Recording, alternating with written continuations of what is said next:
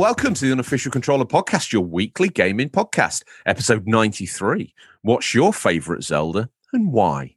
With me, George, and as always, joined by Bobby. Courageous link to my flinch and blink. How's it going? Going good. Uh, let's quickly give everyone new and old a quick rundown of the show, Bobby, before we launch into too many more niceties. Uh, we've got the news coming up. In there is some Diablo news. Thought that would perk your ears up. Yes, sir, indeed. Mm-hmm. Then we're going into the feature, which is obviously what's your favorite Zelda and why. And we asked you, loyal listeners, to let us know your thoughts on the subject. And as always, we incorporated those into the very fabric of the show. Then, without any surprise to anyone that regularly mm. listens to the show, Stingray, the real deal, the man who shows us the new releases for each and every week, storms up Fifth and Main here in New York. And once he's finished, we've picked a VHS. I ask Bobby what he's hoping to play for that gaming week. But listen to me. The show cannot and will not begin until Odders grip tight down on your foam master sword and your plastic shield. Swing courageously forward as I ask Bobby, Bobby, what you been playing? Oh, a couple things actually. Mhm. So still playing Slamper 3 with my boy Marlon. Yes. And it's probably gonna be the hardest game I've ever played. Because on authentic difficulty, there's bullet, wind, you know, there's you have to get the height right because the wind can blow your bullet out the way and and they see you. These Nazis have unbelievable vision. So even if you think you're you're safe, you're not. And it's two playing two players. So at any time you die, you have to restart the whole level. wow. So we got to the end. We got to the end of some level three times, and three times we died in the same exact spot. Like we didn't learn. So it's gonna be tough, but we're gonna we're gonna do. it. We're having a good time doing it. Though. I mean, a- as you shoot more and more and learn, you can really get like, okay, the wind's blowing to the left. So let me move my gun uh, more off higher so it can drop. We're I don't- getting kind of good out of it. I don't know enough about the game because it's never really been of interest to me. It's obviously Mhm. it's almost like confidential mission on the Dreamcast or or Silent Scope. I think is actually the game I'm thinking of. Mhm. And you know, I know like, a lot of people. Are, oh, I love being a sniper. Uh, when I join the army, I'm going to be a sniper. Like, yeah, okay, mate, yeah, whatever. But on the sight that you have on your rifle, there's Mhm. obviously um, in there is the crosshairs, which is called the reticule Yeah. and that has different lines on the up line, Yeah. on the vertical line, and lines on the horizontal line. Yeah. Are you using those to calculate Yeah, for yeah. drop off and distance and, and wind calculation? Yeah. Yeah. I presume, much like in real life, though, it doesn't spell it out for you on the reticule on the scope. No. Perfect.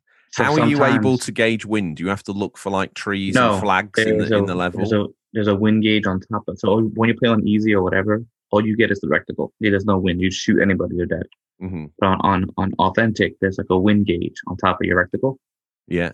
And you have to be like, okay, well the wind's blowing like way to the left, so you have to really you know aim, not even at the guy sometimes. So sometimes what we do is just for a shot to gauge, I'll watch with binoculars, and my boy Juan will shoot. I'm Perfect. like, bro, you got to go like, way higher because your bullet dropped like not even near him. And then sometimes you can like make noise with a generator or do something. There'll be a noise that can counterbalance your, your shot. So they, they have no idea you even shot somebody. You know, and it's like I don't know. I kind of like it. It's much better than just a typical like army game where you can run in there and shoot a bunch of Nazis. I love the fact that you've. I love the fact that there's a spotter in the. When you play it two player, that there's a spotter who can watch the fall of shot. Mhm. Uh, that's actually quite cool. Because I think, like in Ma- in reality though, you would almost need one. I- I mean, I don't know about modern guns, but like back then, I'm sure you'd have all the technology where you can judge everything yourself. Take a shot. I think that I think in World War Two there were combinations of sniper teams. Sometimes there was one guy on his own that obviously had enough experience to be able to work out fall of shot distance and all that sort of stuff in his head. Don't forget as well, you're going to be I would advise, I don't know this game inside or out. I've never really been that interested in it, but I'd be taking comprehensive notes. Like wind direction in this way at this strength means that we need to be on left Oh, or right yeah. reticule two, three, or four. If he's this distance away, first reticule up is a thousand yards, 2nd Mhm. reticule up is two thousand yards, and then you should just be able to have these comprehensive notes so you can just dial this in and just make every shot like boom, boom, Yep. boom, picking them off. so that's exactly what we're doing now. Like as we get, you know, all on the level, we get better and better. But there's, I mean, we're on the fourth level. There's eight levels, so we haven't got past the fourth level yet because we can't make it.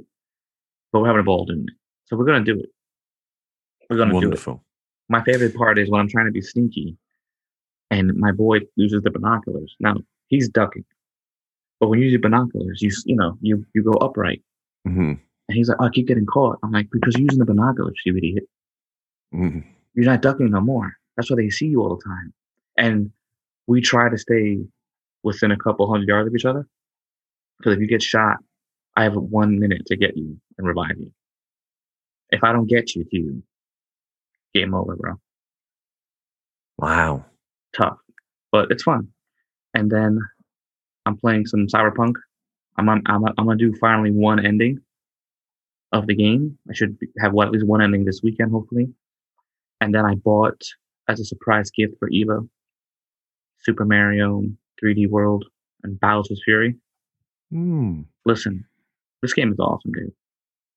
Well, we knew it would be, didn't we? Yeah, we do. It, but we're arguing like typical. You know, why are you running over here? Why did you jump over there? You know, what made you think you can make that jump? But whatever. We're What- almost done. We're at the last level. Oh, really? What's the crack with all this cat shrine nonsense then? I don't know. We, that's in Bowser's Fury. We, have, we haven't played that yet. Oh, right. Okay. So you're going to get to that. Mhm. Yeah, It's but not- she's like me though. She wants to get all the stars, all the stands. You know, which is fine with me. I'm I'm right behind you. Worry about it. Wonderful. What about Uh, you? Oh, me. Um, or made some promises. I needed to start clearing the decks down. So I've gone, PS3 got fired up, obviously. And I've cleared down Yakuza 5. Uh, well, let's rewind. I've cleared down Remember Me. Finally got that done. Well, I want to like that game, but the combat in it is so obtuse and it feels very delayed. Now, I think the timing's built in to give you chance to string combos together, but it makes the controls feel not connected to what you're doing, kind of thing, and they feel they feel weighty. But I think they feel weighty because they're sluggish, you know. And this girl's should be capable of gymnastics. She's flipping around doing all this stuff. So, in the end, I just just bum rushed it. I got so sort of disappointed with it and frustrated towards the end. There was this guy called Johnny Greenteeth at the end, and he's kind of surround. I know what a name, and he surrounds himself by these sort of uh, zombie type creatures. If you kill them, more come. So you've kind of just got to manage them without killing them to keep your health. Because if you do a certain combo, you get health. So you've got to try and keep your health up. But some of his moves are so cheap. He appears behind you and then slashes, and then they all slash at you. And once they kind of get round you in a group, your health diminishes really quickly. So that was frustrating. Uh, in the end, the final boss was literally a cakewalk. There was nothing too difficult in there. The story's interesting. If you can get it cheap, I advise you to pick it up. I know that Remember Me nowadays, you watch Hidden Gems video on PS3 on YouTube and it's on there. So no doubt that's going to skyrocket the price. You know what I can't stand? What's that? Those, those videos. Hidden Gems. All they do is raise the price of everything. That's right. Well, I mean, So- it's, it's why? Why is that game fifty five dollars? well, sh- that game should be three dollars max. It's it's if if I would review it back in the day, it would get a good score. It would get a seven. I think with the with the onset of time and different things that have changed, I think it would still get a good score. I'd give it a six, but by the end of it, I was kind of sick of it. You know, Mm. I just wanted it done, uh, but I didn't want to leave another stone unturned. So that was done. Parked it back on the shelf. I might explore it at another point in time, but there's no different endings. It kind of is what it is. Mm. Uh, the other game that I finished, Yakuza Five, as I mentioned at the top of the show, loved that. You know, uh, the, it took me a little bit of time to get back up to speed with the story again because they're so intertwining. But uh, the characters again are wonderful. uh, in my concurrent game after game after game playthrough. I guess now I need to load up six again and play through that, um, which I'll look forward to doing. But I'm just going to give it a little bit of time. Uh, and the other game, I've been feeling a bit weirded out with games recently. So I got those two done, which was no mean feat, I have to admit. Remember me um, was last weekend, and then I finished Yakuza 5 during the week. The other game. Oh, Bobby, I am such a strange human being. I've Hmm. collected an eclectic mix of games. Now, I had this back in the day when I used to go traveling. It's called G1 Jockey for the PlayStation 2. It's a horse racing game. Mhm. Uh, it's it's not even that good. And I've already ordered the PlayStation 3 version because I just, it's got that, for me, it's got that one more go about it. You don't really control the speed of a horse. You kind of like, when the gates open, you kind of hit a button and that kind of determines the getaway that you get. And the horse, obviously, much like in real life, follows the pack, it kind of runs and you can sort of intimate its direction left and right, speed it up or slow it down. And what you're doing is you're trying to, it's quite difficult because when you first start racing, you don't get the best rides. So you're getting like poor horses, not that well conditioned. And the whole thing has got this, it's like Gran Turismo with horses. Mm. Okay. I don't want to oversell the concept, but it's actually quite highbrow. And, and the more respect you get as a jockey, the better rides you get. Like every now and then you stumble across someone who's willing to give you a go, and that's when you can get a, a win early in your career and other bits and bobs. And you're trying to basically conserve the horse's energy for that last 300 yards and that's when you let go and then you kind of uh, it's triangle. There's a video i put up on the discord of uh, the playstation move and the Kinect versions of the motion controls. This guy this really awkward looking guy is doing a demonstration of how to use it. And the one um, the Kinect edges it for me because obviously the guy's got no peripherals or anything and he's just sort of like riding this invisible horse in his lounge and he wins and he's got this fake emotion at about one minute 20 he like pumps the air and he's like points at someone off camera as if to say you know i'm the real deal. It's kind of it's so cheesy it's hilarious. Um, but that version on the playstation 3 is called g1 jockey and gallop racer because koei tecmo ended up buying another studio in japan that did a game on from the Saturn and other uh, and other consoles called Gallop Racer, which involves like not only the jockey inside of it, which is G1 jockey, but the running and managing of a stable, and in that you get to breed horses. So it's the ultimate Gran Turismo for horse racing. That one is, and the graphics are obviously quite a lot better than the PS2 version. But yeah, I've been in, like last night. I was playing it till gone one because I wonder if someone with X-ray vision, like Superman, he's walking down my street and he's like, or our street here, and he looks in these apartments and he's like, okay, yeah, they're, you know, they're a young couple, they're they're enjoying each other's company. Looks in another one, there's a guy watching sports. Looks in another one, he's like, there's a guy there playing a PlayStation Two, but not only that, he's playing a horse racing game, and it's one in the morning. Is this guy normal? I love that power. Or not. Uh, or maybe like everyone in the apartments are all playing PS2 horse racing games, and he's like, "Am I the odd one out?" You know what? What is it with these guys? But yeah, so as always, a, an eclectic mix. I think this weekend I'm going to try and find something a bit more meaty to get into. Obviously, I've got Persona Five and Mass Effect Andromeda. Uh, Mass Effect Andromeda. I don't think it's a bad game, but it's not got the hook. Um, and with that said, I don't know why it should be news to people that I'm playing a very random, esoteric piece of software. It is. But it's time for some real news, Bobby. We've scoured the very darkest regions of the internet to bring you the latest stories. First up, now this should appeal to you, Bobby. Maybe you should go with this first piece of news. We got bad to the bone. Mm. Uh, while you need to wait a little longer for Diablo 2 Resurrected and Diablo 4, you can get stuck into some old school classics today as part of the Blizzard Arcade Collection. Available on the PlayStation Store right now. It's a PS4 game, but it's playable on PS5 through backwards compatibility. Of course, the, comp- the, the, the compilation bundle, The Lost Vikings, Rock and Roll Racing, and Blackthorne, which are all, all great. I will just state as well. That's uh, I meant to type in there that it was on Xbox, obviously as well. Oh, So apologies. Okay, so the Xbox too. Mhm. And then, uh, in addition to the trio of titles preserved in both original and definitive form, you'll also find an array of bonus materials, including art, assets, interviews, and more. The collection costs 19 on its own, but if you also play Diablo 3 and Overwatch, you may, you may be tempted to grab the Blizzard 30 year uh, celebration collection for $29.99, which includes the Blizzard Arcade collection with a bounty of in game rewards, including a pet transmog set and wings for Diablo 3, as well as a legendary Reinhardt skin and a commemorative spray and spray and icon, and classic and golden loot boxes for Overwatch. That'll make Tom happy. There's a bit in there for everyone. Uh, probably should have put that as the second piece of news. Well, Lost Vikings is dope if you have two players. It's pretty fun. Mate, rock and roll racing. I played that all day with my sister. She was such, I can't say on the air, but she saved every bullet and missile for the last lap. She was a, it was just to the point of cheating. I got rock and roll racing on a holiday to the Isle of Wight where I didn't have my Super Nintendo with me.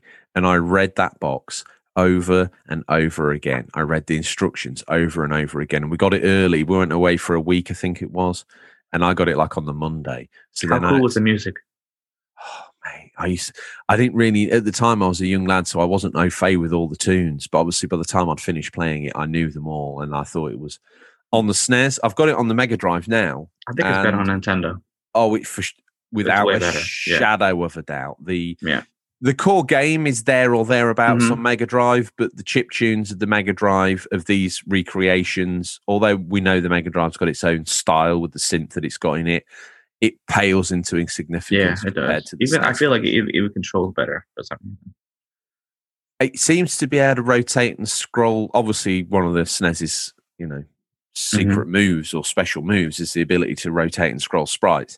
And yeah, it just feels like a very smooth experience on the SNES. Yeah, at heart. And then I know a lot of people did play Blackthorne, but that was only also on Super Nintendo.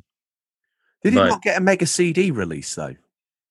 That I don't know about. I know it wasn't on the Genesis though, for sure, because I've only Yeah. played it on this. If you like Flashback or like uh, Yeah, I think it got. Prince of Persia type, that's not bad at all. Really, it's pretty cool. no, I think it's it, you know it's Very a good cool. looking game. I actually think the SNES is the best version. Something tells me. Write in, tell me that I'm wrong. Uh, we'll give you the details at the end of the news, but I'm sure that Blackthorne got a Mega CD or a 32x release, Maybe. one or the I other, don't know. and they kind of they redrew the sprites to be more photorealistic, and it didn't look Really? it, but it didn't Oh, it lost as its good. It edge. lost its Yeah. edge. It in those days, if you slapped like a, a photo in the background, it kind of looked like you were, you know, jumping around in front of an Encarta section of a, you know, an online encyclopedia. It looked completely ropey. You know, the picture quality wasn't great. Whereas actual the sprite work for Blackthorne, I remember being good. Um, bit more news. Diablo means devil. Maybe you should have had this bit because your Mexican accent that you do. Uh, it was, uh, and we kind of sport it a little bit because I badly arranged the news this week. But it was rumored bef- uh, weeks before the actual announcement, and now it's been confirmed. Vicarious Visions, the Activision studio that crafted both Crash Bandicoot N. Sane trilogy and Tony Hawk's Pro Skater One and Two, is developing Diablo Two: Resurrected. News dropped last month that Vicarious Visions had been merged into Blizzard, with the press release stating that the team would be fully dedicated to existing Blizzard games and initiatives. And so here we are with the developer working on the newly released 1995 called They Want My Teeth Back. Uh, the developer working on the newly revealed Diablo 2 Revival, while Resurrected isn't ground up remake like N. Sane Trilogy and Pro Skater, it still sounds much more like a simple, much more than a simple remaster. For a start, the visuals have been overhauled dramatically. Diablo 2's world's been never looked so detailed, with remade character models and assets, and an all new lighting system breathing a lot of life into the 20 year old action RPG. It should be noted that the gameplay hasn't been touched. This is still Diablo 2, but it will run at 60 frames per second and is now fully playable with a controller.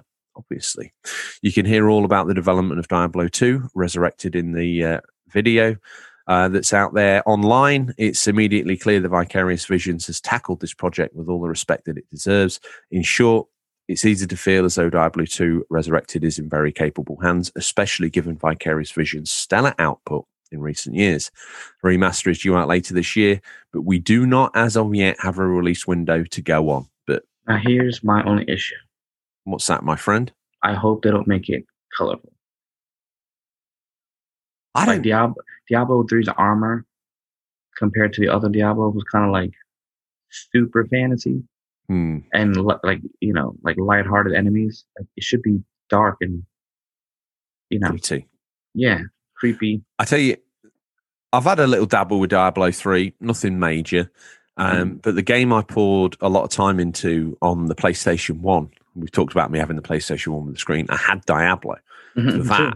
uh, and I, I, Awesome. I wish I still had it, but it was like the overworld was like really like dark, really. And then you got e- into the even- underworld and it was like, well, it's even worse, you know, it's proper. even the even the armor it wasn't yeah i mean it was you know fantasy but it wasn't like two foot shoulder pads with spikes No. on them like that's what i like that's why i like the um forsaken forgotten realms uh was it Baldur's Gate or something like that Could be, yeah. Yeah. I like because it wasn't so you know fantasy looking kind of eh, I don't know. Yeah. I I love think- hack, I love those type of games anyway. you know, to try and make it more generic appeal, they probably felt like they needed unicorn coloured horns on everything. You know, we're in a world where DLC skins are ten a penny, aren't we? And Mm-hmm. I guess to make Diablo three stand out, they had to try something a little bit different. But Diablo one, Was awesome, dude. I remember someone playing it on a laptop again when I used to be away all the time. And the first time I saw it, I was like, "Is that Diablo?" Yeah. And they were collecting things and hoarding all this stuff and changing out their armor and then changing it back again, then swapping out a helmet and doing something else and always trying to. You're always trying to get the right loadout and you're changing it on the hoof all of the Mhm. time. You know, when you get adept at it, you're like, oh, I've just picked up this. I'll put that chest plate on. I'll ditch that chest plate or I'll sell that. Uh, And it just keeps rolling and rolling and rolling and rolling. And then I, it must have been an old port. I think they were playing like an expansion pack for Diablo 1. And I managed to get Diablo 4 PS1. I bet that's quite a rare game now, you know. And uh, Yeah, I think it actually um, had PlayStation 1 mouse support as well from memory. So you could get a PlayStation mouse back in the day. PlayStation One had a mouse. It had a mouse. Yeah. I need to quit the show. Hang on. What do I know? What do I know? Sorry, Matt. I've just got to take this call. I, Yeah, Albuche. Yeah, yeah, yeah. No, he didn't know the PlayStation One had a mouse. Like I know. Yeah, I know. I just didn't think he'd be. Uh, he's okay. I'll see. Okay, if you can arrange Dominic Diamond, look, I'll take Dexter Fletcher. Yeah, that's fine. Okay. I mean, I knew it had like you know the the control with the four players. Got you. Didn't know it had a, a mouse. Have you ever heard of Dexter Fletcher? No. Have you seen Lock, Stock, and Two Smoking Barrels? Yes, I have. He's in that. Have you seen Band of Brothers? No. He's in that too. Sure he is. Dexter Fletcher, the redheaded guy. No. Hmm. He, he, normally plays an American because I think he's got American, but he did he did one series and then he got kicked off of a, a computer game show over here in the UK. And El Buccio seems to think he might be able to come on as a co-host. Uh, last bit, Did the PS2 have a mouse? the PS2 could support mouse through the USB slots on the front, so mouse and keyboard if you wanted it to, if the game allowed it. So that's what those were, huh? All right, Albu- let's go. Albuccio? Yes, George. Yeah, advance all, advance everything. Yes. This time Yeah. next week. Yeah, I want, I want Dexter. Yeah. No, no if buts, no maybes. It's been an interesting uh, 2021. I'll tell you that. Look, I'll ring him back in a shortly. I can't live without you. You know this. I couldn't have. I couldn't share a bathroom with Dexter Fletcher. I'd rather cut my own arm off. Uh, Yeah. And that and that to a gamer is a pretty final move because I don't. It would take me a long time to get back up to my average set of skills using my foot. So, Yeah. Uh, what's this last bit of news? You. I want to yell this, deviant? but I can't. Do it. Just come back from the mic. No, I no, I can't because you know it's early. Okay. You you yell it, I'll read it. Fore. Perhaps one of the most exciting reveals during Nintendo's Direct was Mario Golf Super Rush. Although Nintendo didn't go into all that much detail, it seems it might have revealed more information than intended to on the game page.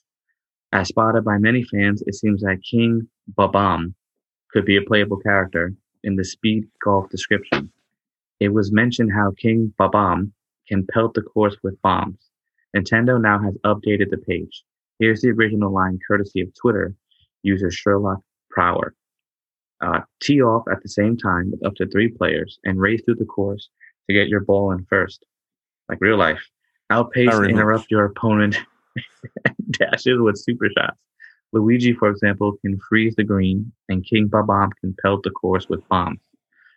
Uh, and the quote, King Bob-omb originally appeared in the 1996 game, Super Mario 64. Since then, he's shown up in the series like Mario Party, and more recently appeared as a playable racer in the mobile game Mario Kart Tour.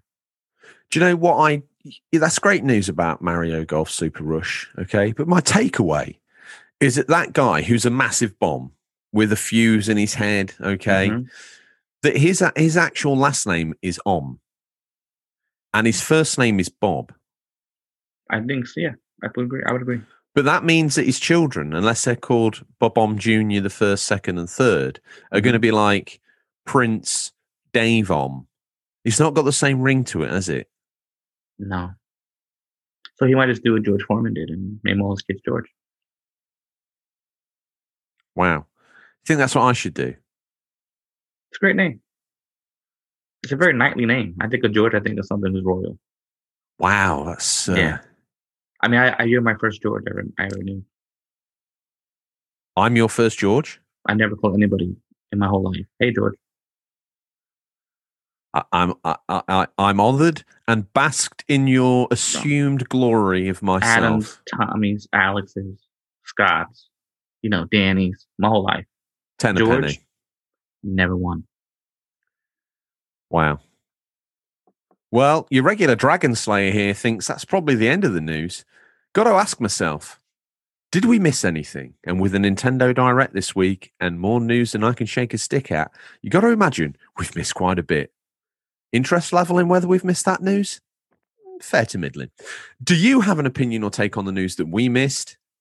If so, Bobby, how would the collective masses get in touch with me and say, George, how can you talk about all this when you haven't talked about all that? How can you say this and how can you say that? And actually, George, in Nintendo canon, there's King Bob-omb Jr., King Bob-omb Jr. the third, and Prince Ta-Nehisi on the fifth. Okay, right. What do you know? Seemingly nothing. That's why we do a podcast. How would they get in touch with me and let me know that Tallahassee the third is a thing?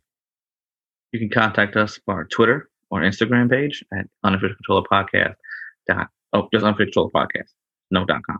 You can email us at questions at unofficialcontrollerpodcast.com or you can hit the link in either of those to the link tree and come join the Discord, which is free.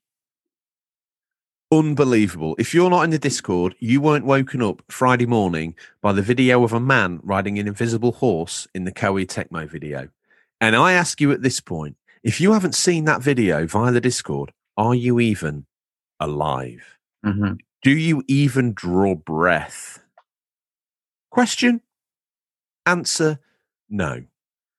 So if you want to continue the conversation when the show's not on air, I mean, you listen to it every week at this point, and there's a whole conversation that carries on off air that you're not privy to.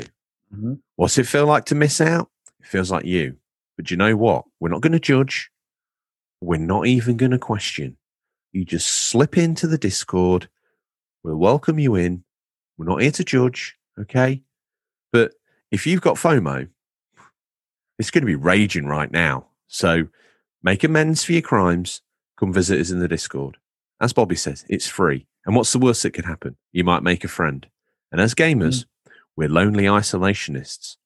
And sometimes that little bit of human contact stops us from descending into full Neanderthal, walking around in our flat, wearing nothing but some pants, a really long beard, and questioning whether eating your feces is a good idea. Agreed. That's the Discord stops me from doing that. I'll tell you. This week, with the Nintendo news, Skyward Sword remake, and all that sort of uh, drama and drivel, Bobby, I posed a question to our community on Instagram, Twitter, and obviously in the Discord.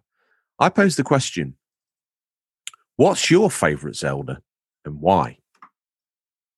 Now, this elicited a big response from the community. So, again, as always, if your comment did not make the show, don't feel aggrieved. We read them all. We communicated. I think I like to think that we communicate with everyone that puts something of note on the Discord or no, on the Instagram. And, you know, just try again next time. So, Bobby, as I say, with the news this week that a remaster of Skyward Sword will be making its way to the Switch and the series celebrating its 35th anniversary, we thought we'd ask, what's your favourite Zelda game and why? The Legend of Zelda was principally inspired by Shigeru Miyamoto's explorations as a young boy in the hillsides, forests, and caves surrounding his childhood home in Sonobe, Japan, where he ventured into forests with secluded lakes, caves, and rural villages. According to Miyamoto, one of his most memorable experiences was the discovery of a cave entrance in the middle of the woods. After some hesitation, he apprehensively, apprehensively entered the cave and explored its depths with the aid of a lantern. Miyamoto has referred to the creation of Zelda games as an attempt to bring to life a miniature garden for players to play in with each game series. With the first game appearing all the way back in 1986 on the Famicom Disk System and appearing on pretty much every Nintendo system since, the plucky lead of the Zelda series Link even got a run out in the much maligned Philips CDI. This gaming series is one of Nintendo's finest with a rich lore and devoted fans across the world. Sounds very much like this show. And as of December 2020, the Legend of Zelda franchise has sold over 125.95 million copies worldwide. As always, we ask you guys your thoughts on the topic. Let's have a look in this chest and a read. Bobby, with the chest opened and an avalanche of news pouring down in front of us, I have to ask you this question. What's your favourite Zelda and why? Tough. I've only played four. That's Even fine. though it's my it's my favorite it's my favorite of all time. I've never played the GameCube games, the N64 games, or the Wii games. I've only played the original. Yeah. I played the game. No, five. I played the Game Boy one. yeah, I played the original, yeah, Zelda two, Yeah. and then A Link to the Past, Breath of the Wild. Now, Breath of the Wild, yes, it's amazing. I love it. I think it's my favorite Nintendo game on the Switch. But I'm I'm, I'm gonna have to go with A Link to the Past classy. because my father used to play it, and I didn't really understand what he was doing, but he made little notes, you know, like he always did, little maps and notes, and I don't know how he found half the stuff. Like, who would know how to push that bush? Yeah, did you call the hotline? Probably he did, or he just figured it out himself. I don't know, but just the the exploration part of Zelda always like got me really interested in the franchise because you have to go over here to go over there to get that item to go back over there. Mhm. I, I love that. I love that stuff. So, you know, he never he ma- he did obviously he didn't you know pass away for a, a link to the past. He never played it, but I was scared to play it because I, I don't know memories, whatever. So I started playing that, thinking, oh man, what would he do in this situation? So that would be my favorite. The story was great. I thought the graphics were just phenomenal. Everything about the game was just well, so, so well done. Mm. You know, I wouldn't even want that remastered. Don't even touch it. Leave it alone. Mm. It's on the mini, and you can buy it. And you can buy it for not it's not that expensive. it, it's one of those games that was everywhere. I think box complete mint with map and all that. People have pushed the price up and up and up. and Yeah. up. As with, as with any Nintendo system, some of these games are starting to prove to be more than disposable purchase. You know, Mhm. it's like you know, obviously the era behind the era that we've got, PS3 and Xbox 360 games are a dollar each. Yeah.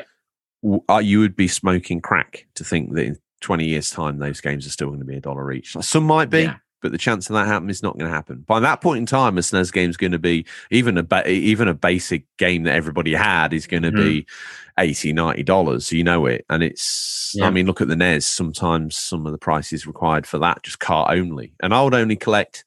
Back in the day, I'd have had all the boxes mint and everything like that, but I don't have enough nostalgia nor want to get a mint cardboard box. So at the moment, I'm re- relatively happy just collecting loose carts for Nintendo consoles. Yeah.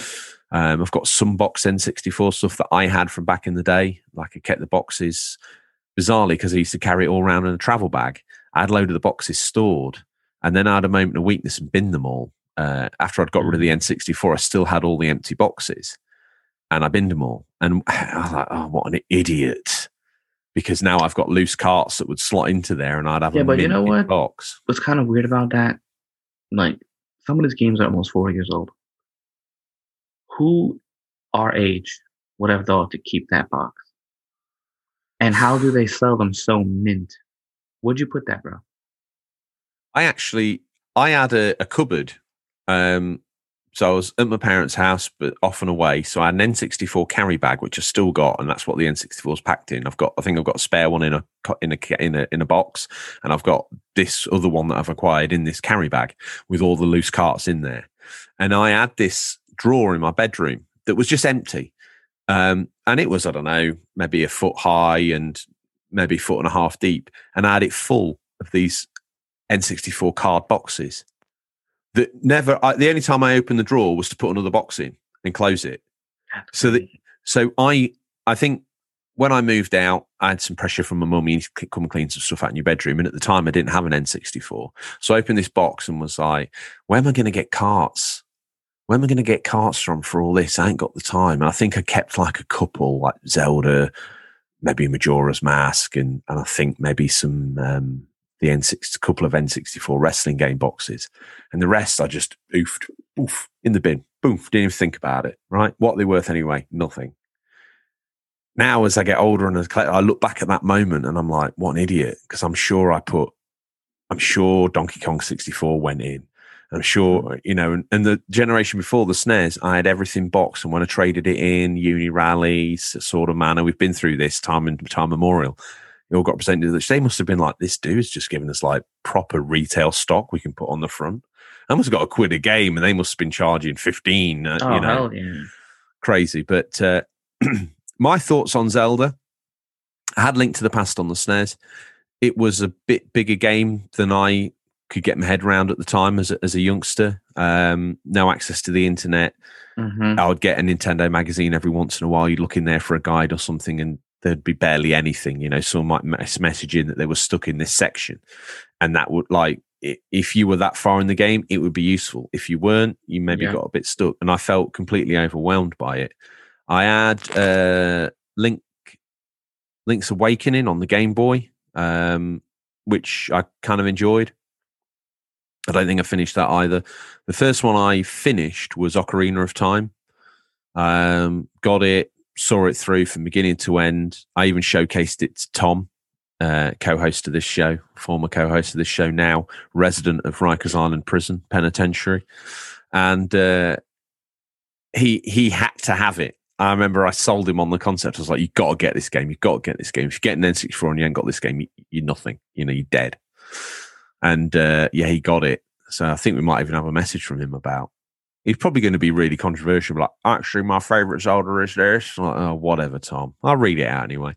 But uh, yeah, so uh, yeah, that game to me, I've got memories all the way back to the Game Boy one and the SNES one, but the one that I have most, and I was like, I don't know, maybe 18, 19 at the time it came out, and it was one I got it. I remember I got it when it launched. Um, I think I reserved a copy, went down, bought it, and I played it sort of over November, December, and I think I had it done by the end of January. So I played it over a three month period. And and the first half of the game, all with a broken um, N64 pad. So the analog stick made him walk up to a door, then immediately turn left. So he had to sort of walk up to the door and hammer A quickly before he turned to try and get, and it made the game so much more difficult. And I had like this really wonky third party unofficial controller. I'm doing the air quotes in the air. And it was it was even worse than the broken N64 controller that was making him swivel to the left every time. So to finish the game, I bought, or I think the girlfriend, whatever at the time, bought me a, a new controller, and I managed to see the game out. And uh, yeah, it's uh, it's got some memories for me in that game. Um, yeah, quite cool. I'll never forget. Sort of, if you haven't played it, I'd try and advise you to get a copy of it somehow because you know from the from the original little village that you start into the Deku tree and then out into the field. Obviously, Hyrule Field to you now would be like, yeah, it's very blocky and very empty, Mhm. George. But at the time, seeing a space that large realized with freedom of movement in a game, it was like, whoa, you know, and if something that size had been tried on PlayStation at the time, there would have been fog about two meters in front of your character that you couldn't see and they couldn't Yeah. draw in, and that would be that would be the end. That would be all she wrote. Whereas the N64 was like, boom, well, you know, this is the reason why I'm playing with 64 bits, baby. Look at this.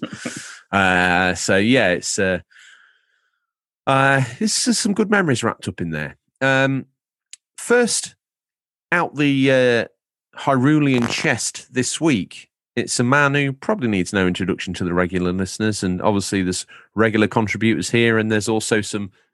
Well, there's a wave of new listeners Listeners. um, that the name Zelda has brought out like uh, mice round cheese at midnight, Bobby. Uh, but first of all, Boba Loba. Boba Loba doesn't do gaming comments. Boba Loba does the finest gaming comments a podcast can buy. He says this I've never played Zelda. Emoji with no mouth. Emoji. You know, it, it is what it is. I mean, I play lots of games. quite but quite a few people messaged in and said they'd never played Zelda, but I find this confession by him to be most perplexing. He had a SNES, but he never mm-hmm. had this. He had an N64, but he never had Ocarina of Time. oh, it's not his type of game from what he plays. What does he play? What is Boba Loba's kind of game? Oh, he loves Call of Duty. What was his jam before Warzone, before Call of Duty crawled into his life, do you think? He's playing that racing game. What racing game? I don't know, some racing game he was playing. He was putting up clips on it. You don't follow Boba Loba close up? I do, but it's all sort of it all blurs into one. Like I, I remember, I remember recently in playing um, Res, uh, Red Dead Revolver. Uh, I remember him recently playing Jedi Fallen Order. I see lots of shots of him no scoping guys out of helicopters in Warzone. He's playing Hot Shot Racer. Hot That's shot racing racing. Yep. I, I want to know what Boblo was playing in the N64 era. Well, he's playing the medium for a little bit. Don't know how far he got. You know, Hmm. playing a little bit of Division. Yes. You see, I see Boba Loba. I think we should now give him a military designation. Brigadier General Boba Loba. Brigadier General Boba Loba. If this isn't a realistic, militaristic shooter, you can count me out.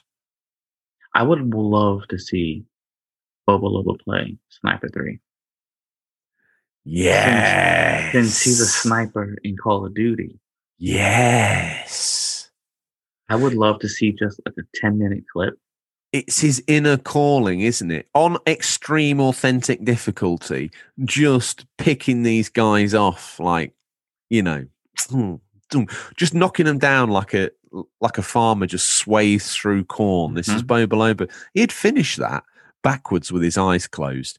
He would be If, if I believe he has, I don't know if he has a PS4, but I'm sure, you know, we can get him one. I will buy him a Sniper 3 copy, and then he can help us lead and destroy these Nazis with his sniping ability. wow.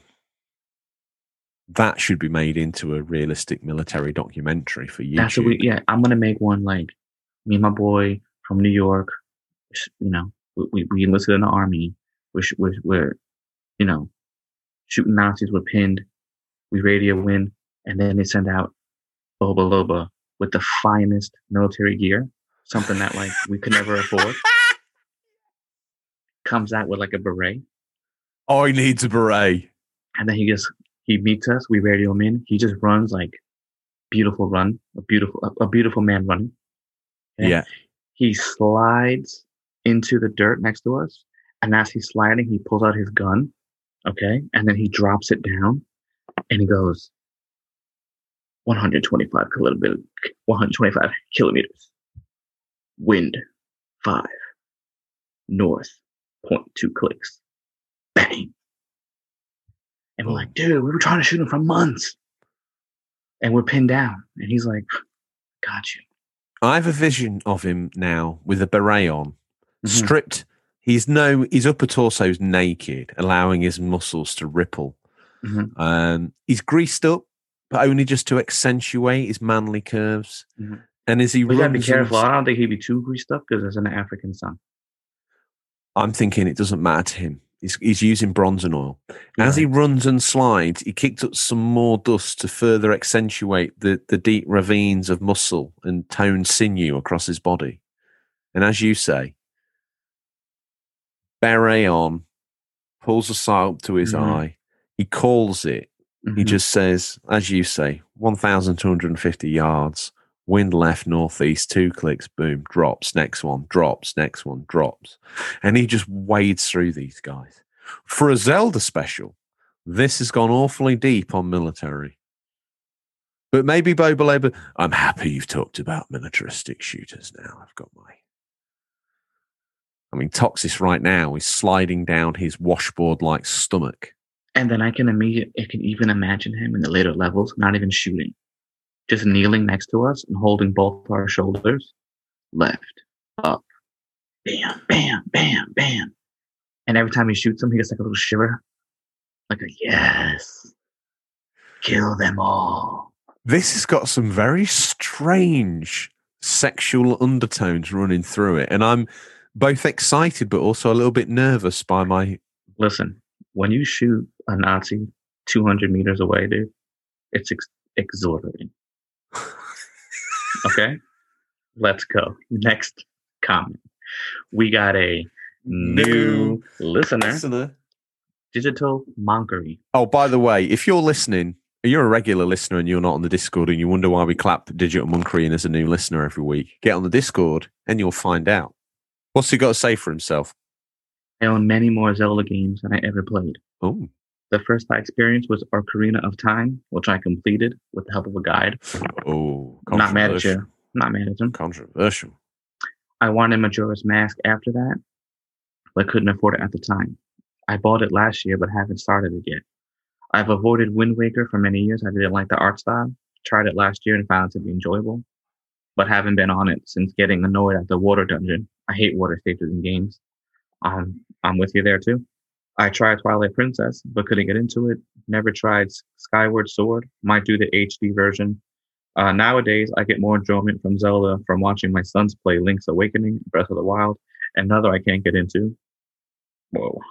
Uh, than I do from playing the game myself. Overall, it's a franchise I've tried many times to get into and enjoy, but nothing has ever come close with my first try with Ocarina. Everything since then has been a disappointment to me.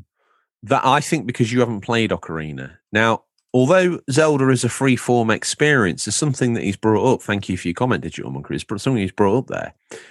Although dig- uh, Zelda is what feels like an open world experience, it's actually not as open world as you think. And it gently leads you from point A to point B in subtle ways. You can't move to point B unless you've done mission X, got feature B, that will then let you move to this next area of the map, or at least, although you could w- move to area of the map, you couldn't really do anything in that area of the map.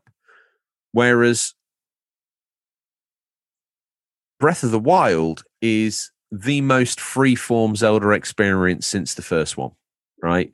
You can go anywhere, you can do anything, you can probably pretty much do it in any order, but the gear is probably the thing that's going to hold you back in Breath of the Wild more than anything else. Like if you go somewhere and you haven't got the right gear, you're not going to be able to proceed into that area. So if essentially is walled off, correct me if I'm wrong.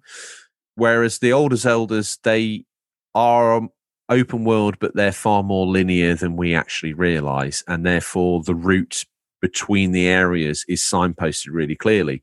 Whereas um, Breath of the Wild is actually quite an overwhelming experience, more like a, a Western RPG, like your Fallout 76, or you get my drift. It's it's a lot more sort of you can go anywhere, you can do anything. The only thing that's sort of ring fencing the areas in is your is your uh, level and your hearts and your equipment that you've got that allows you to venture into these areas. So I can completely understand. Um, I've watched uh, my son play Breath of the Wild, and I think he's found it as overwhelming as I found the SNES version back in the day. It, it's how these things work, and you know, I had to get to be a young adult, a young adult man, before I could fully um, have the wherewithal and the forward planning and the commitment to want to see it through to finish Zelda. Like I think Tom was in his early teens when he first experienced Zelda, and therefore you've got that a little bit more wherewithal and ability and mindset to see it through. So yeah, I completely. Uh, oh my goodness gracious me! I've just seen the next comment. Professor Pliskin, hot off his two-time World Championship award, has measured in with a thesis on Zelda. I shall read you the highlights. He says, Ah, yes. The return of large scale speculation, followed by almost immediate disappointment for some immediately afterwards. It happened yesterday, right? Joking aside, it was really good to see a near hour long direct after the mostly water drop like news that happened last year. And through Pirate in Smash or the reveal of Project Triangle Strategy, I'll bet I'll be just called Triangle Strategy later on either had me bored, annoyed, or both. Seeing games like Miitopia or Mario Golf Super Rush being announced was pretty great and surprising to see. Why am I not talking about Zelda, you ask? Because I've only played one Zelda game, Breath of the Wild. So you can say I'm out of depth with this topic. I did try out the original title for my Wii when it was part of the museum feature in Smash Bros. Brawl, but I mostly just ran around very confused, mostly to be fair. I've heard so much talk about games like Ocarina being the greatest of all time that it's practically killed my interest in trying some of them out. Not that I had much interest in Ocarina to begin with. Yes, I said, come at me. I did eventually get to try Wild out after I borrowed it from the local library because of how damn expensive Nintendo exclusive are, and it's definitely one of the most unique games I've ever tried. It takes a lot of the confusion I felt with the original Zelda but it's immediately better given the fact that you are given more, way more physical details the landscapes and character interactions to lure you into learning more about the secrets of the deserted Hyrule. Even if the narrative's disconnected design makes the journey very uninteresting, the sense of discovery and adventure you get in a title like this is practically second to none.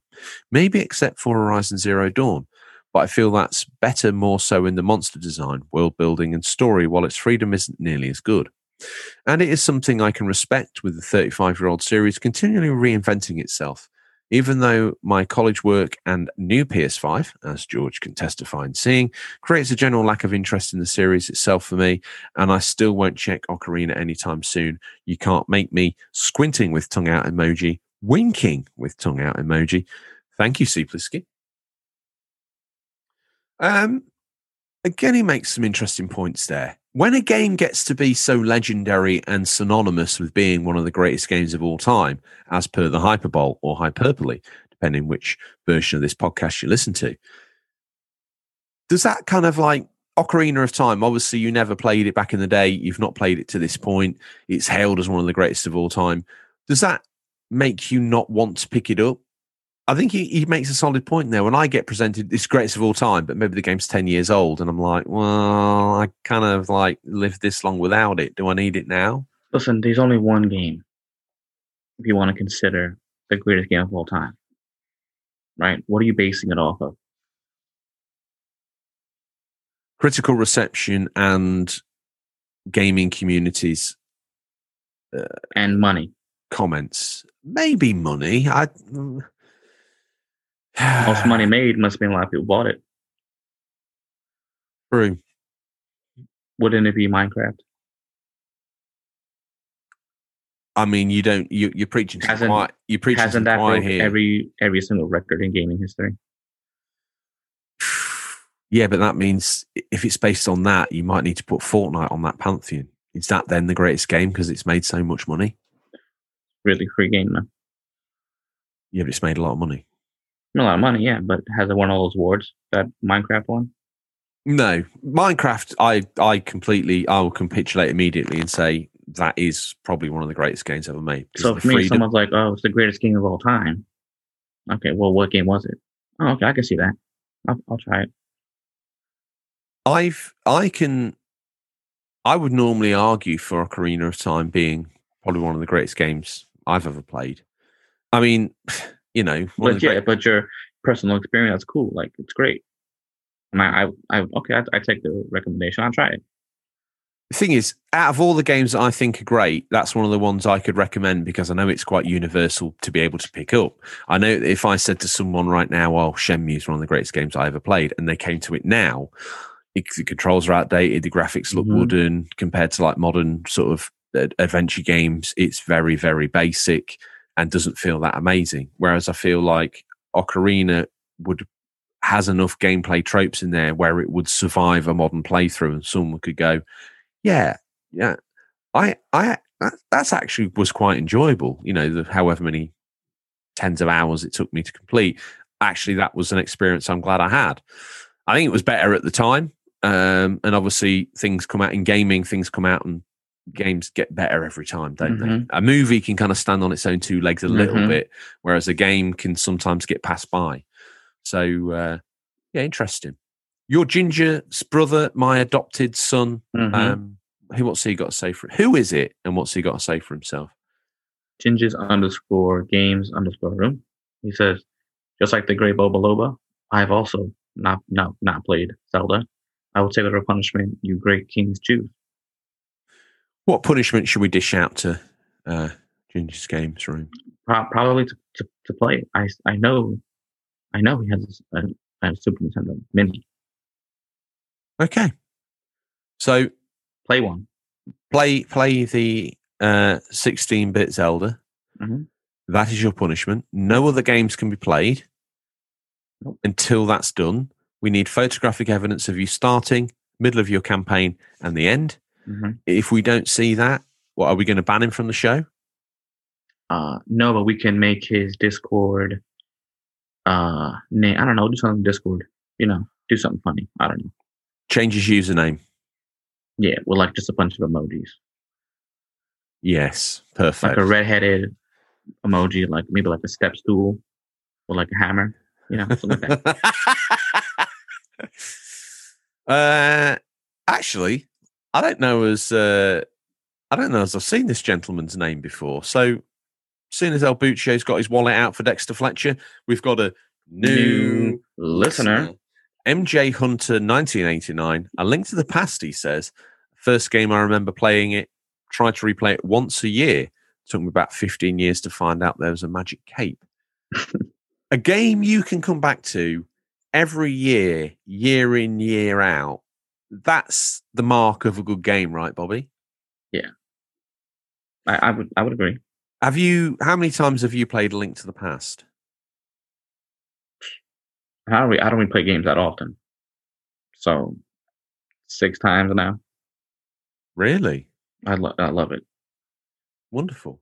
I might, I might, uh, on completion of Because the I, what show- I, I I put my like my mind back in the day. Because I probably now you play it now you're like oh whatever. But back in the day it was unbelievable. yeah. Now it might be a little bit too. I don't you know. I But for think me, I could I could play it again. for me, graphically, Link to the Past still looks great. And I think on completion of the show, I'm going to add it to my Super Nintendo collection. I'm going to buy it on eBay. Done. Do it. Captain Cold 25, a man we haven't heard from for a while, but uh, thanks for getting back in touch and thanks for your continued loyal support. I, I got to read this one out. Oh, okay.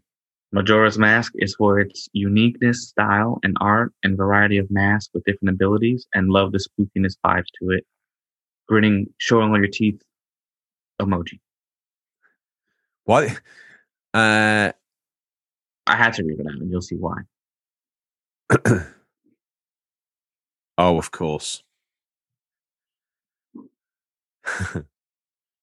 now, Bada Bings to Retro Gaming's featured in an enigmatic play video recently.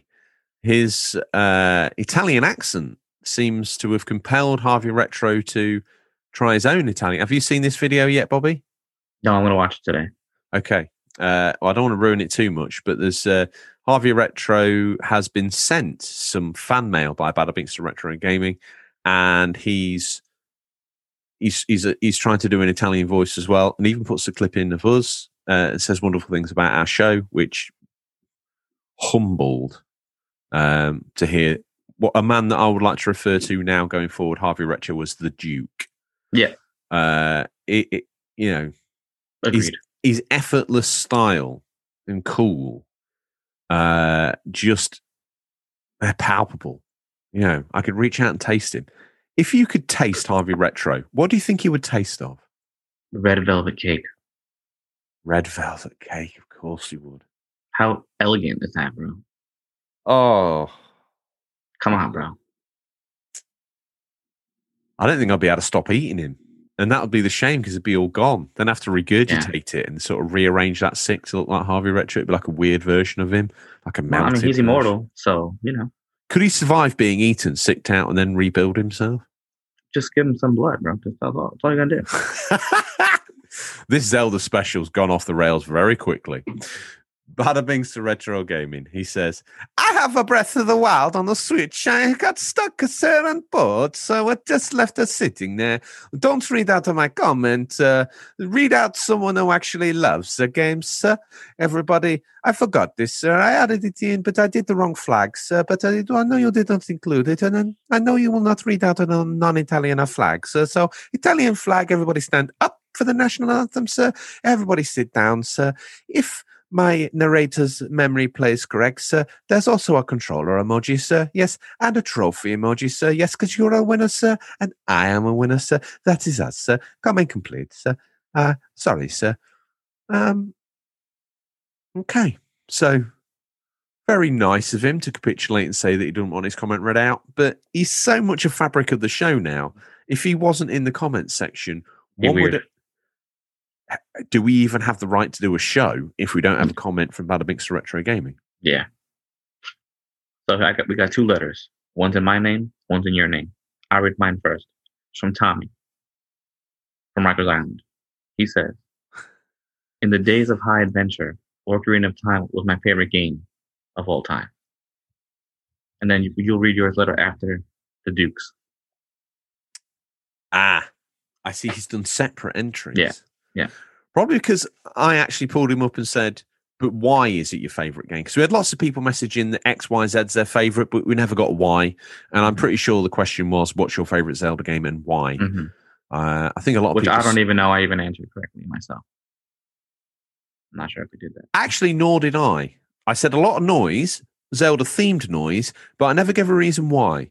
Uh, Wide eyed wonderment and nostalgia aside, uh, I think it just had some pretty good gameplay hooks. And a, at the time, a game of that scale and size to want to pull you through it strode, showed very strong storytelling in a world of no no voice clips or barely any voice noise. So it was all on screen text. Um, you know, it's cutting edge at the time. Anyway, that's my just clapping preparation. He's not a new listener, far from it. He is an esteemed Duke, and he exists hmm. outside of all of time and space as he is an immortal vampire. He said it's Harvey Retro, obviously, of the famous Enigmatic Productions. And if you're not following their content, their production values are high enough where a terrestrial TV station could take their show, stick it on, and you would legitimately think it was a proper bought, filmed, edited effects proper show. You would They sit and watch that. a pubic hair away of taking away IGN's brain. Agreed. Yeah. He says, and it's my great honor to put the words in the mouth of an, an immortal Duke. He says, I have to be honest, I've never played a single Zelda game. High crime to some people. I think it's purely because I never had any Nintendo systems growing up. Here's a mind image for you, listeners.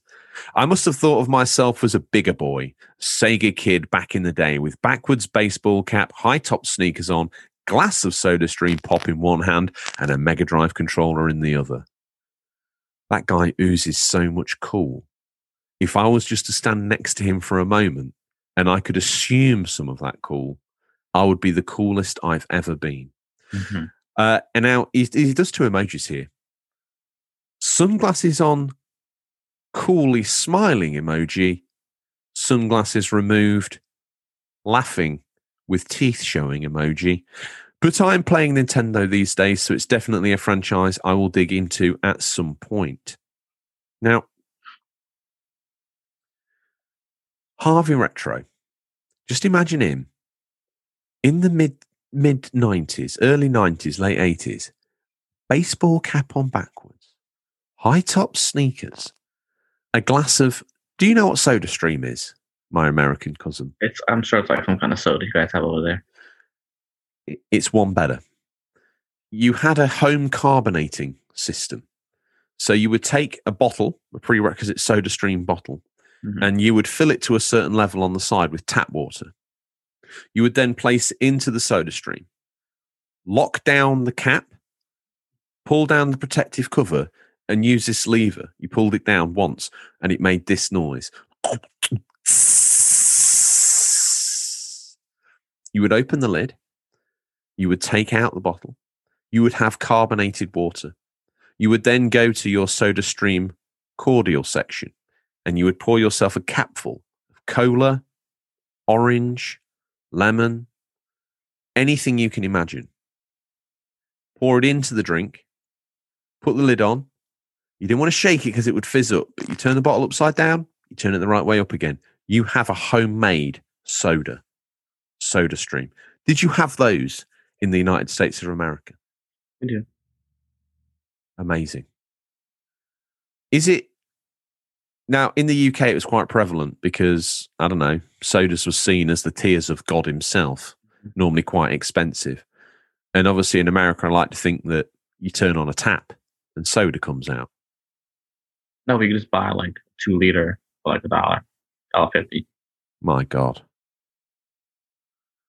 Here in the UK, we now have something called sugar tax. So if you want to buy original We have Coke, the same thing.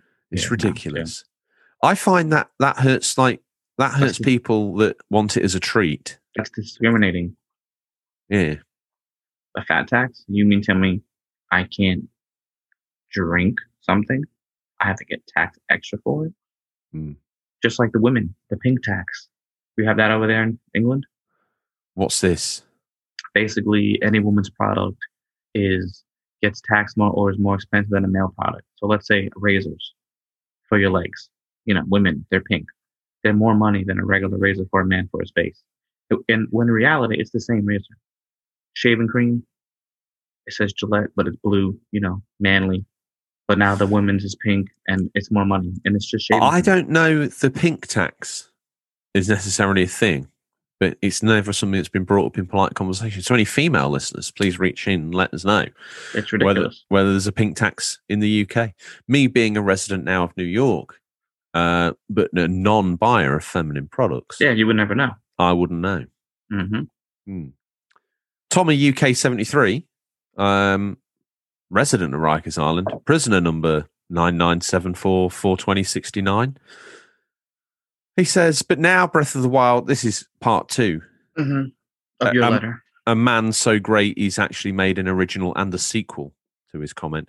He says, but now Breath of the Wild stands as my favorite in the series. When I played that in 2017, it was what I imagined Ocarina of Time in my head was back in 1998.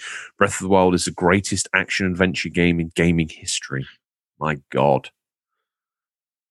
My God. S- strong, strong words. He stamped it. Up next, we got Super Retro Gaming World, which I n- never heard of. No, me neither. Should we give him a new listener? Feels only right and proper, doesn't it? Let's do it. He's a New new listener. listener. What's, what's Uh, he say? Definitely a link to the past with a heart emoji. I've hogged the mic, so I feel like you should do this next gentleman as well. Up next, we got Batmole. Mm-hmm. Uh, I only played a Link Between Worlds for 3DS, so by default, it's my favorite. However, I did really enjoy it. Twas a fun little game. Twas.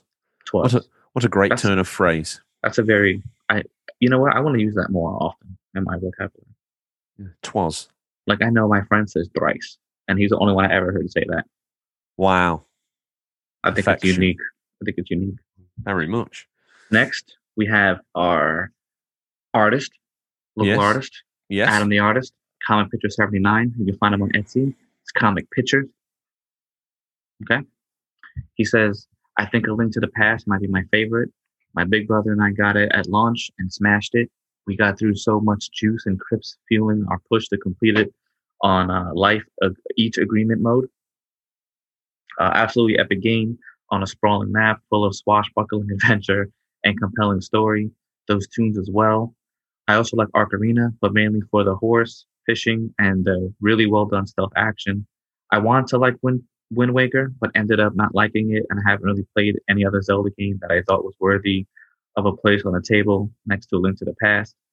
I have played and completed a few others, including Breath of the Wild, and I have to say it's properly overrated after the first half hour.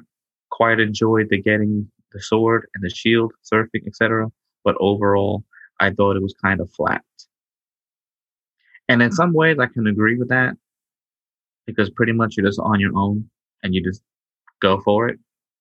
But what are you really going for besides the four large enemies, creatures? Mm. I can, I can, I can, I can agree with that. I think that that refers back to my point I made earlier. I think that some of the other Zelda games had higher sustained moments of Mhm. enjoyment because it was there was more of a narrative thread pulling you through. When you get thrown into a world and get told you can literally do what you want wherever you want, you've even got to cook your own food, you've got all the freedom in this, you've got the freedom to wear these clothes, you can climb anything as long as your stamina's high enough, or a combination of clothes to give you the stamina to climb this area. It kind of is so overwhelming. And you don't get enough like hooks when you get to a place to draw you into the exploration of said place. Mm-hmm. So I can completely, I completely get it. Mhm. Um, and but I also see why some players find that completely rewarding. It's like a completely new, like Tom, it's a new, fresh experience. The idea of the the, the wonderment of it and the freedom was enough to pull them through. But if you're a traditional traditionalist Zelda man, then you need a bit more. Well, I'll read this one out too. Up net row space monk. He says it has to be the Legend of Zelda, The Faces of Evil, on this Philips CDI. Although not made by Nintendo themselves, they took everything about the original games and dialed it up to 11. Full motion cutscenes, voice acting, smooth controls, and they even let Link do a duck walk. Cool, huh? All right. Next. I mean, yeah, some people like the game, some people don't. He's obviously a huge fan. He- He's obviously a fan of the CDI. Yeah. yeah. which is that's amazing. All right. Okay. Up next, Brett himself. Four Swords Adventure on GameCube, mainly because I bought it for 20 and sold it for 130. Ever the capitalist, Brett himself. Nice. he bought Four Swords on the GameCube for 20 pounds. He then retails it out for 130. Uh, did he play the game? Did he enjoy the game? We don't know. We We'll only asked. We only asked, "What's your favorite Zelda and why?" Here's a man who read the question, hmm formulated an answer, and gave a reason why, in a way that neither you nor I have done. hmm Did Roast Yeah. Space did Roast Space Monk do that? He did. He, He told did. us he, liked the game, why. Yeah. and then he told us why. Wonderful. Does Gazel's games now pass the litmus test for a high standard of comment? Tell he me. says, "Ooh, I loved for most. I I've loved most. A Link to the Past will always have my 16-bit heart. I'm a big Ocarina and Twilight fan, but Skyward Sword was amazing. Uh, played so well that I was on a motion con- that I was a motion control fan too. What a thumbs up emoji. So he's told us which game he liked, and he's told us that he liked it because it played so well, and he was a fan of the motion controls. Mhm. So Gazel's Games read the question. Beautiful. Gazel's Games was a YouTube sensation. Then he took a break, and now he's back on YouTube. So he's always supported this show. In fact, if you go all the way back, he's one of the very earliest commenters on the show. So thank you for that, Gazel's Games, and thank you for continuing to contribute. I appreciate you appreciating me, appreciating you appreciating each other. And for that, I'll always appreciate you. Retro G, uh, I think he was on last week, so he doesn't get a clap, sadly, but uh, you never know. He might win comment, comment of the week at one point in time. Or if he joins the Discord, he might win Discord champion and get an unofficial controller podcast mug. hmm He says Ocarina of Time, or Oot, as he would describe it there, because he's, he's using would have never known that to be honest. Well, I had to do some. I had to do some mental gymnastics in my head. Oot or Ocarina of Time holds a special place in my heart. It was my first dive into such a deep game, and the Revolution graphics are still mind-boggling. How the hell did they fit so much on a cartridge when you have games like Superman 64 and Love Shack to compare it to? So he told us his favorite Zelda game, Ocarina of Time. And he liked it because it was deep game with revolutionary graphics. But then he poses a question How did they get so much on that cartridge when you have games like Superman 64 that barely put on anything that's good? Yeah. I suppose that could be said about any storage medium. Who's next? Welsh Game Hunter. Never played a Zelda game until Breath of the Wild. Played it on the Wii U, and oh my god, what a game! By far my favorite game on the Wii U. Probably my favorite Nintendo first party game. Okay. Um, that's cool. It's yeah. cool. But did he answer the question? No. He's told us his favorite Zelda game, Breath of the Mhm. Wild. Not why. Hmm, interesting. We got up next, Young Adult Man. Yes, you may know him as Wan.GD30CE12. He chimes in with this. Let's see if let's see if young adult man, uh, a relative professor in my mind. Yeah, let's see if Let's he see if he answers. Ocarina of Time has to be my go-to for the Zelda series. This has been established. Ocarina Mhm. of Time is his favorite game. That's or Oot. f- or Oot. Yes, for it now be referred to as Oot. Mhm. That's the first game my brother and I played through completely, and the first game that got us really into gaming. We couldn't get over how cool the story was and how much lore it had. To this day, I still boot up the regular old Legend of Zelda on my N64. The intro to that game is so badass. Yes, it has a fantastic. He's uh, answered the question completely. He has. Well done, young adult. 100%. Uh, who's next? The man who makes our show not PG. No. The 16 bit prick. Uh, yeah, I love the fact that you've adopted some of these strange things that I would say, and Yeah, how you incorporate them into your own pattern and Yeah. technique. Wonderful, Thank you. He says Zelda Bobby. is a Bobby, yes. if you weren't married, Mhm. I would fall head over heels in love with you. I compel anyone not to have those same emotions. I share a flat with you. I, I sometimes see you exit the shower, steam, Mhm, towel wrapped mhm. around your lower torso. Mhm. and I've never tried so hard for telekinetic powers in my life because I every time you know I'm stood there, you think I'm staring at you in a weird way. I'm Mhm. actually trying to get the towel to drop down. So Mm. it's not as weird as it looks, but one would Mhm. imagine with that confession, it's probably weirder than you thought it was. I'll just walk out next time. Excellent. No big deal. it's a 16 bit prick. He says Zelda is a series that is not only close to myself, but with many members in my family. I remember watching my mom play Ocarina of Oot on the N64 as a kid and picnic at points. She wasn't sure about and ended up phoning my uncle for help. He's the Zelda guru in our family. For a series as big as Zelda with so many games to choose from, I have to go with Oot myself.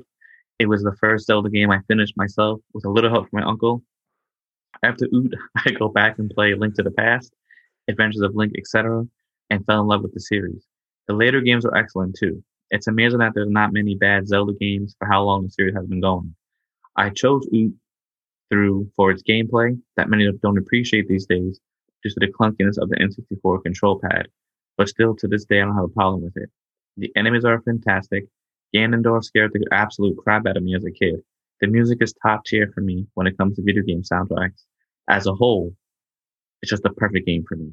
Not only did he answer the question, he answered it so eloquently that this is a highlight of the comment for me. That that's why he has won comment of the month before because he has an eloquence of words. Again, the 16-bit prick, someone who's got his own YouTube channel, and Mhm. his reviews are absolutely compelling.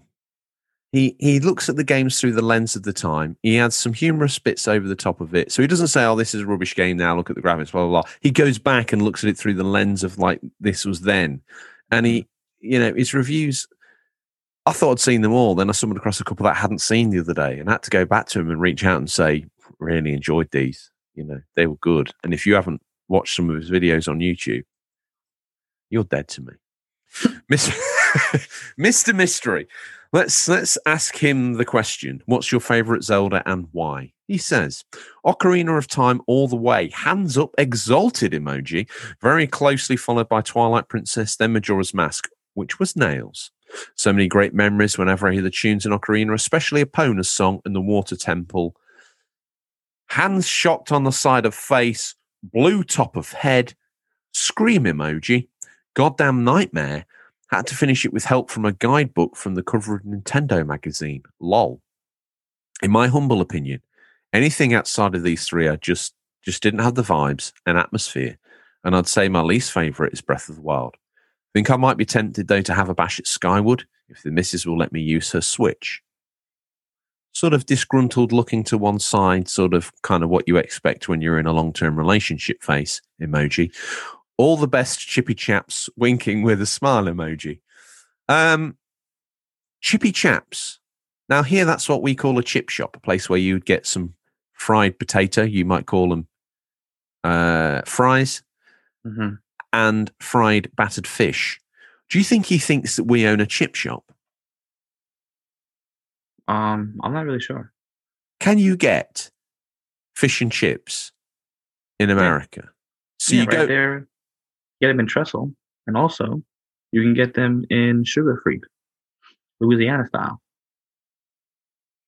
interesting. hmm Okay. Did he ask? Did he answer the question? He told us his favorite Zelda, but did he tell us why? Mm. Yeah, the music. He loved the music. Okay. Here's someone, El Buccio. Get your wallet out because we've got another new, New listener. Now his name is Jake Stammer 2004. He might be a stutterer. We're not sure. Link's Awakening, Switch version. I know it's a remake, yet it's my first experience with a Zelda game, and its aesthetic is so cute and the characters are so charming as well. Great, great on the Switch Lite. I Yeah. stutter, he answered the question. so he did. I like it. Okay. Up next, a man, Retro Gaming Rock. He's a new, New listener. He says, link to the past here, waving with a hand emoji. Hmm. He's told us his favorite game. Didn't tell us why. Maybe he just said here.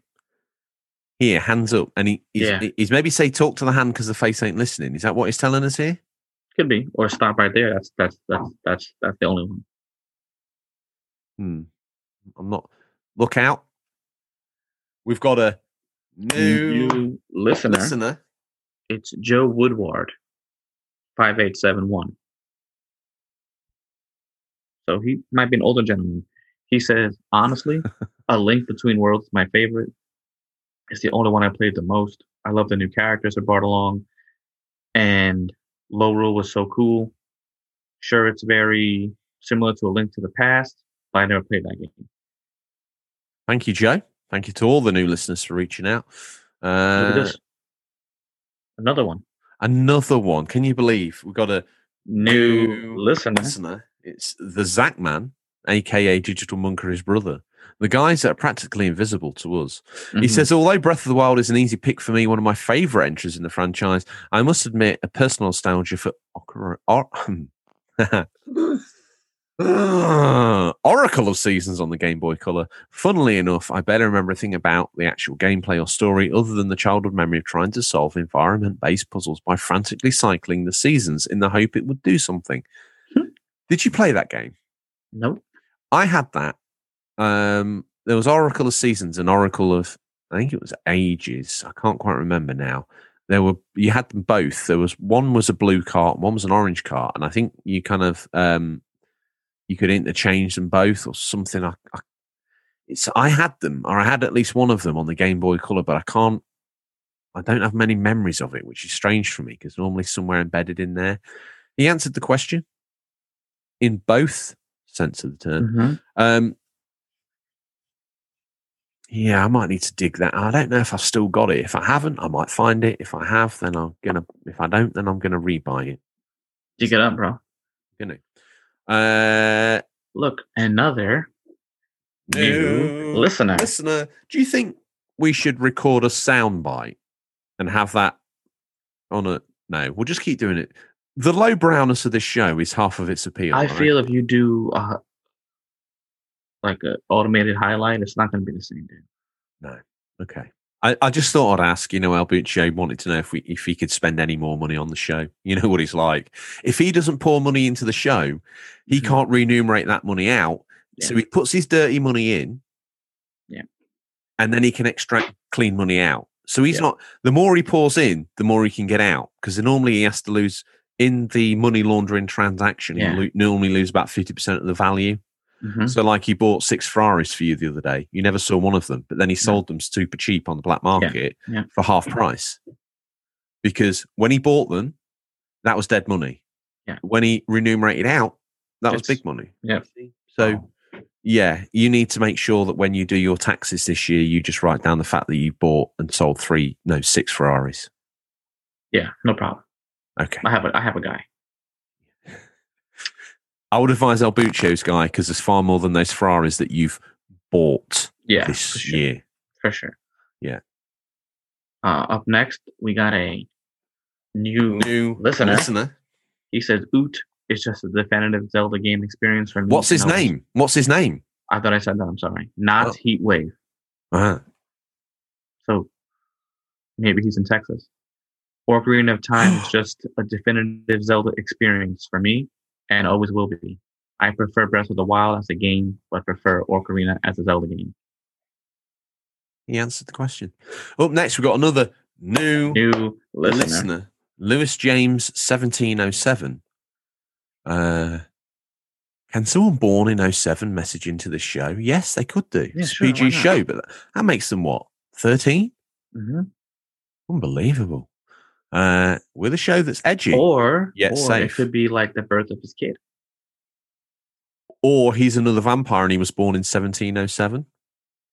Ooh, I like it. Mm, I like where you're going there. mm. Ocarina of Time because of this amazing story, soundtrack, and gameplay, especially for such an old game, peak contender for its time. So there's a man, I assume a young man, that has eloquence enough with a keyboard to be able to write one sentence and Mhm. answer both questions in one sentence. That takes a skill. So he has to be an older gentleman.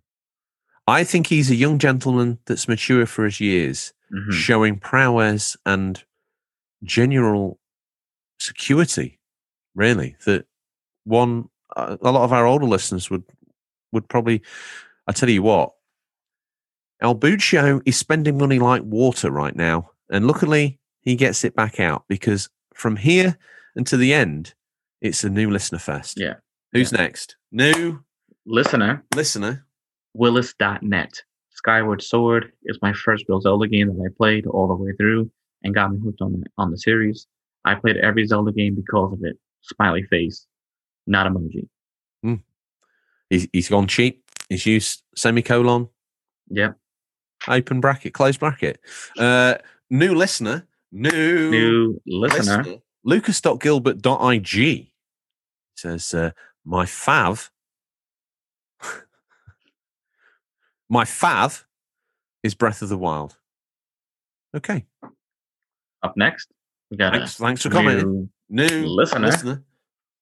Monster Games. Oot. It was an experience. It was an epic quest. Seeing Hyrule Field for the first time blew my mind. Boom. Answered again. Easy. Simple. Done. We've got another New, new listener. listener. Underscore lockdown doodles. Okay. They like to draw during the COVID lockdown. Such a tough one. Exclamation, exclamation mark. No sign of a question mark. Strange. If pushed, Breath of the Wild, but Ocarina was so good. And I love Spirit Tracks. Again, Spirit Tracks is a game that I have never played. Never even heard of it. It's on the DS from memory. You control a train. Yes, that's Okay. right. A train. Uh, I think this person probably qualifies for an NL.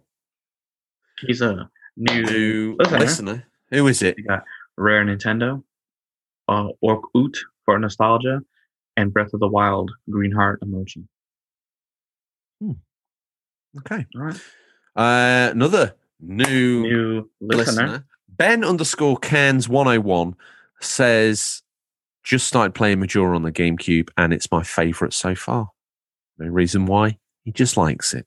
Okay. Well played. We got a new New listener, Titty Bob's, Teddy Bob's. that could stay in. He's staying in. I'm sorry, when I see it, I I, I, I see it. Uh, he writes, Wind Waker. It's one of the first video games I remember completing, and it means a lot to me. He understood and read the question. Mhm. Up next, We got a new listener. listener Zeph5 decimal A says Breath of the Wild or Botwalk BC, which I presume is because it's the only Mhm. one I've played. Uh, his eloquence and deft of hand movement across the keyboard, second to none. Uh, Up next, we got a new listener, J Cox circle underscore circle. His eye hit that that emoji looks like he's wide eyed but also silent. He writes, Link Between Worlds, as it's the first limited edition console I got for Christmas, and I and it was my first Zelda game. That's in my eyes, that's an answer because it was his first and it was his first. Mhm. Uh, we've got another new, New listener, listener 5QU19LY. One would imagine that's his way of claiming ownership over the word Squidly. Mhm. He says Hyrule Warriors for the 3DS. It was the first one I ever played, and like it was a really fun experience. I think it was a great way to introduce myself to the series and, gentlemen, the characters. uh, we are back at it. Oh no, that's just a typo. We have a new, New listener, listener. William Dot Middleditch. I Sounds like a medieval peasant, doesn't he, William Dot Middleditch? when I read that name, I automatically assumed he was like Northern London. I, I see him as being a time traveler, a Saxon man. One moment preparing his wattle and daub house, the next minute sat in a 21st century house on Instagram, commenting about his favorite Zelda game. Still wondering whether his time as a Saxon man was a fever dream or if it was real. William Middleditch. Mhm. What's he say for himself? Oot. It has the most amazing sound design with a, uh, what is that? It's a colon with a capital P. One would imagine that's the cheap Stick out your tongue. way of sticking out his tongue emoji. Mhm. Uh, up next, we have, We a, have a new new listener. listener, Lord Hazard 99. Breath of the Wild, my first Zelda game. It was so good. Comma. I love the freedom. Who doesn't? Mm, And this man's And last- actually he's he he's somehow picked up on the fact that we said oot earlier, and now he's made his whole comment oot. He's got a new, New listener. listener. Now, this could be, this is interesting. I don't want to say someone's real name on air, but we have a listener, a mm-hmm. fellow friend of ours whose real name happens to be Connor. Now, this could be a joke. Connor Drizzle. It's Dizzle. Drizzle. Or- oh, or- I read that as Drizzle. I forgot. Or or is his name Con Nord, as in the European for North? Izzle. Nord Izzle. Con Damn. Nord Izzle. I like that better. We don't know, do we? It'd be wrong And to look- assume. Look what he says. Oot. Because it's oot. I don't know what to conclude from this. I know there's certainly some games I want to re-add into my collection, and there's certainly maybe some of the more modern games I need to persevere with. Um, but I think the takeaway is that We should a, play oot. there's a there's a well, I've played it, but there's a but there's a strong tie I feel between Oot, which was the series high watermark to that point, and Breath of the Wild, which is divisive, but also the secondary high watermark. Interesting. Now, I don't know if you know what he's been up to this week, but some say he's been exploring caves around northern Japan because he's hoping to find some mementos from Shigeru Miyamoto's childhood, which he can hawk off at greatly inflated prices on eBay to some rather excited Zelda collectors. We only know him as Stingray, and let's face it, he's an enigma. He's everywhere at all times. But I tell you where he is right now, Bobby. He tears down fifth for Maine. It's time for a peek in what we affectionately call Stingray's boot. What's nestled between some counterfeit nappies and a dodgy copy of Battlefriend all this week? These are the new release highlights for this week, February 15th, February 21st, 2021. Listeners, these are out in digital or physical or will be by the time this podcast is in your feed, but they could be. Bobby, the, they could be region dependent. Now, what you see is what you get. It's four titles new release this week. It's not many. Um, and as always, we pick out a VHS. Now, through the medium of this, for the new listeners, we always pick out a mummy mummy. So there's a game that we ask mummy for, okay? Because Stingray comes to the house every week, okay? And mummy gives us disposable income to buy something out of the. Does Mumsy live with us now, or is Mumsy dead? I forget the law. I mean, she's always with us. In our hearts. Yes. Maybe we should do postcards from Farmerton. Maybe if you want that, you let us know in the Discord. That'd be nice. Also, just a random nice. question. That'd be nice. Yeah. That'd be nice. Uh, could we like save our money for next week? No, you're gonna have to have one. And I'm going with the second one. Okay. You don't have to. You can go with what you want. Okay, I see it. I'm in it. Okay. Third one lost me. So Well, I'll go with. I'll read out this first one. Thirty Yeah, please do. double. 30 double X for the PC, February 17th. This one wins the award for the roguelike. But for all you happy people out there, there's two roguelikes this week. Hmm. 30XX on the PC, February 17th. Jump, shoot, and slash your way through 30 double X, the roguelike action platformer. You can play with a friend. Explore lush, ever changing worlds that mix precise platforming with fevered combat. Destroy fearsome guardians, master unique powers, rediscover the thousand years we've lost. I see now. That title now makes sense. mhm. Clever. What's next out the boot? This is our mummy mummy Bobby. yeah, what this, we got? this is it. It's King of Seas for PC, PS4, Xbox One, Switch, February 18th.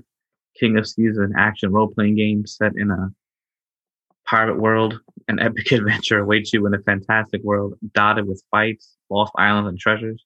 A universe that will keep you anchored as you struggle to become king of all pirates. Procedural.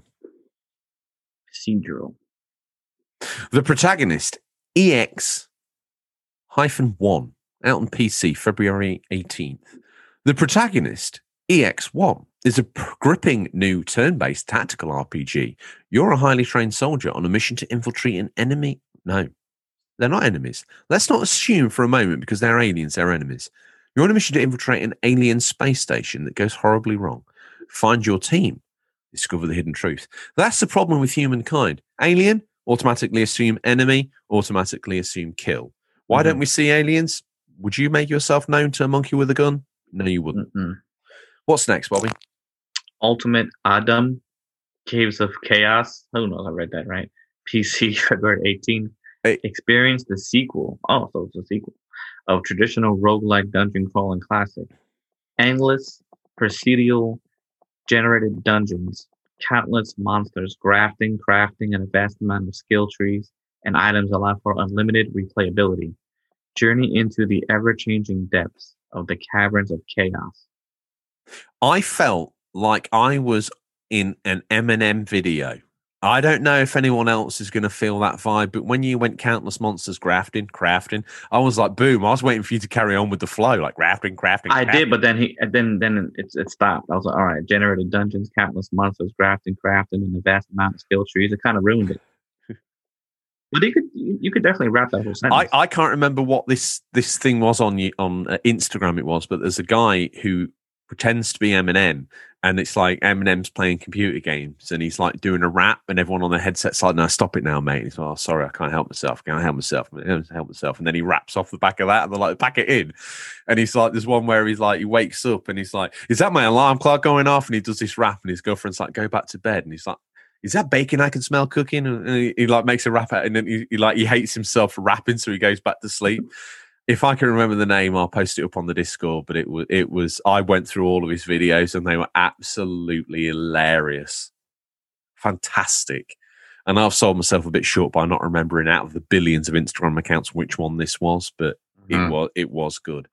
Um, before we let Stingray slip away, we get the honor and privilege to pull out a VHS uh, tape to watch this week. I'm going with the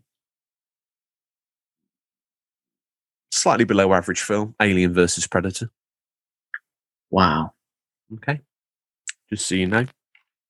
I'm going to go with David Carradine's The Warrior and the Sorceress. Perfection personified, Bobby. Absolutely. Look at the cover art alone. It's a what is the poster? I shall do that off air because you obviously just get the Stingray rental box. You don't get to keep the real album. And with that, No. he's gone. As with all third rate shows, we have an effect for the man arriving, but we have no sound for him leaving. Now, you can assume that's either because we're cheap, but El Bucio's budget has no bounds, or Stingray just disappears like a trump at a wedding, released at the wrong time. Those that paid attention at the top of the show, those that listen every week, they know I can't let you go. Odders grip tight on that Master Sword, my friend, but not so tight because that foam may end up getting crushed. And as far as I'm concerned, that's a Nintendo collectible. Could be worth its weight in gold in less than 10 years' time. Deflect the blocks with your Hyrulean shield as I ask Bobby, Bobby, what are you hoping to play? Definitely Slapper 3. Keep that going. And more Mario 3D World with Eva. And then I'm going to try to finish some Cyberpunk. That's it for me. what about you? I don't know. I'm currently pretending to be a snake. I have no idea why. One would imagine that's the first level of descent into madness. Uh, I'm going to play a bit more G1 Jockey. I I'm probably ought to play a PlayStation 5 game. I've still got some PlayStation 5 games still in their cellophane, but I'm kind of saving for a family vibe, Sackboy's Adventure. I'm kind of saving for my I don't know why I'm still saving it, but I'm still saving for the Pop Demon Souls. Um, so I may end up scratching some bizarre itch to play the Darkness through on PlayStation 3. Yeah, I, I, I, I don't know The why. Darkness. Isn't that like, like a spin off from um, Witchblade? I think it, the Darkness is based on a comic from memory, um, Mhm. but you get like on either arm, you get like these spirits that you can send out, and uh, you have guns as well. I remember when I first played it. It's been a long time since I, I last played it, but I'm sure there's a level where you kind of end up in like a hellscape of World War One in the trenches. I also remember it because if you want to, and I believe I don't know if the PlayStation 3 had a trophy for this because I don't know if it had trophy support when the Darkness came out, but on the 360, I think you sit down with your girlfriend. It's on all versions of the game, but the 360 had a trophy. In it, you've got a, f- I think it's the full version of the black and white To Kill a Mockingbird, uh, which you can sit and watch on your sofa with your girlfriend uh, in its entirety, the two-hour film. Uh, That's which incredible. Which I may do because that's the sort of weird cat I am. In between playing G1 Jockey on the PlayStation 2, I might watch an aged film in an aged game on an aged system. Um, if you've got no more further stories to regale to me, Bobby, we ought to let these fine people go and carry on with their day. We must. Uh, uh, that's all we have time for this week, listeners. Always thank you for your time. We look forward to the pleasure of speaking to you again next week. Until then, happy gaming. And remember, there's nothing wrong with being given the unofficial controller. It's what you do with it that counts. See you, Bobby. Peace out.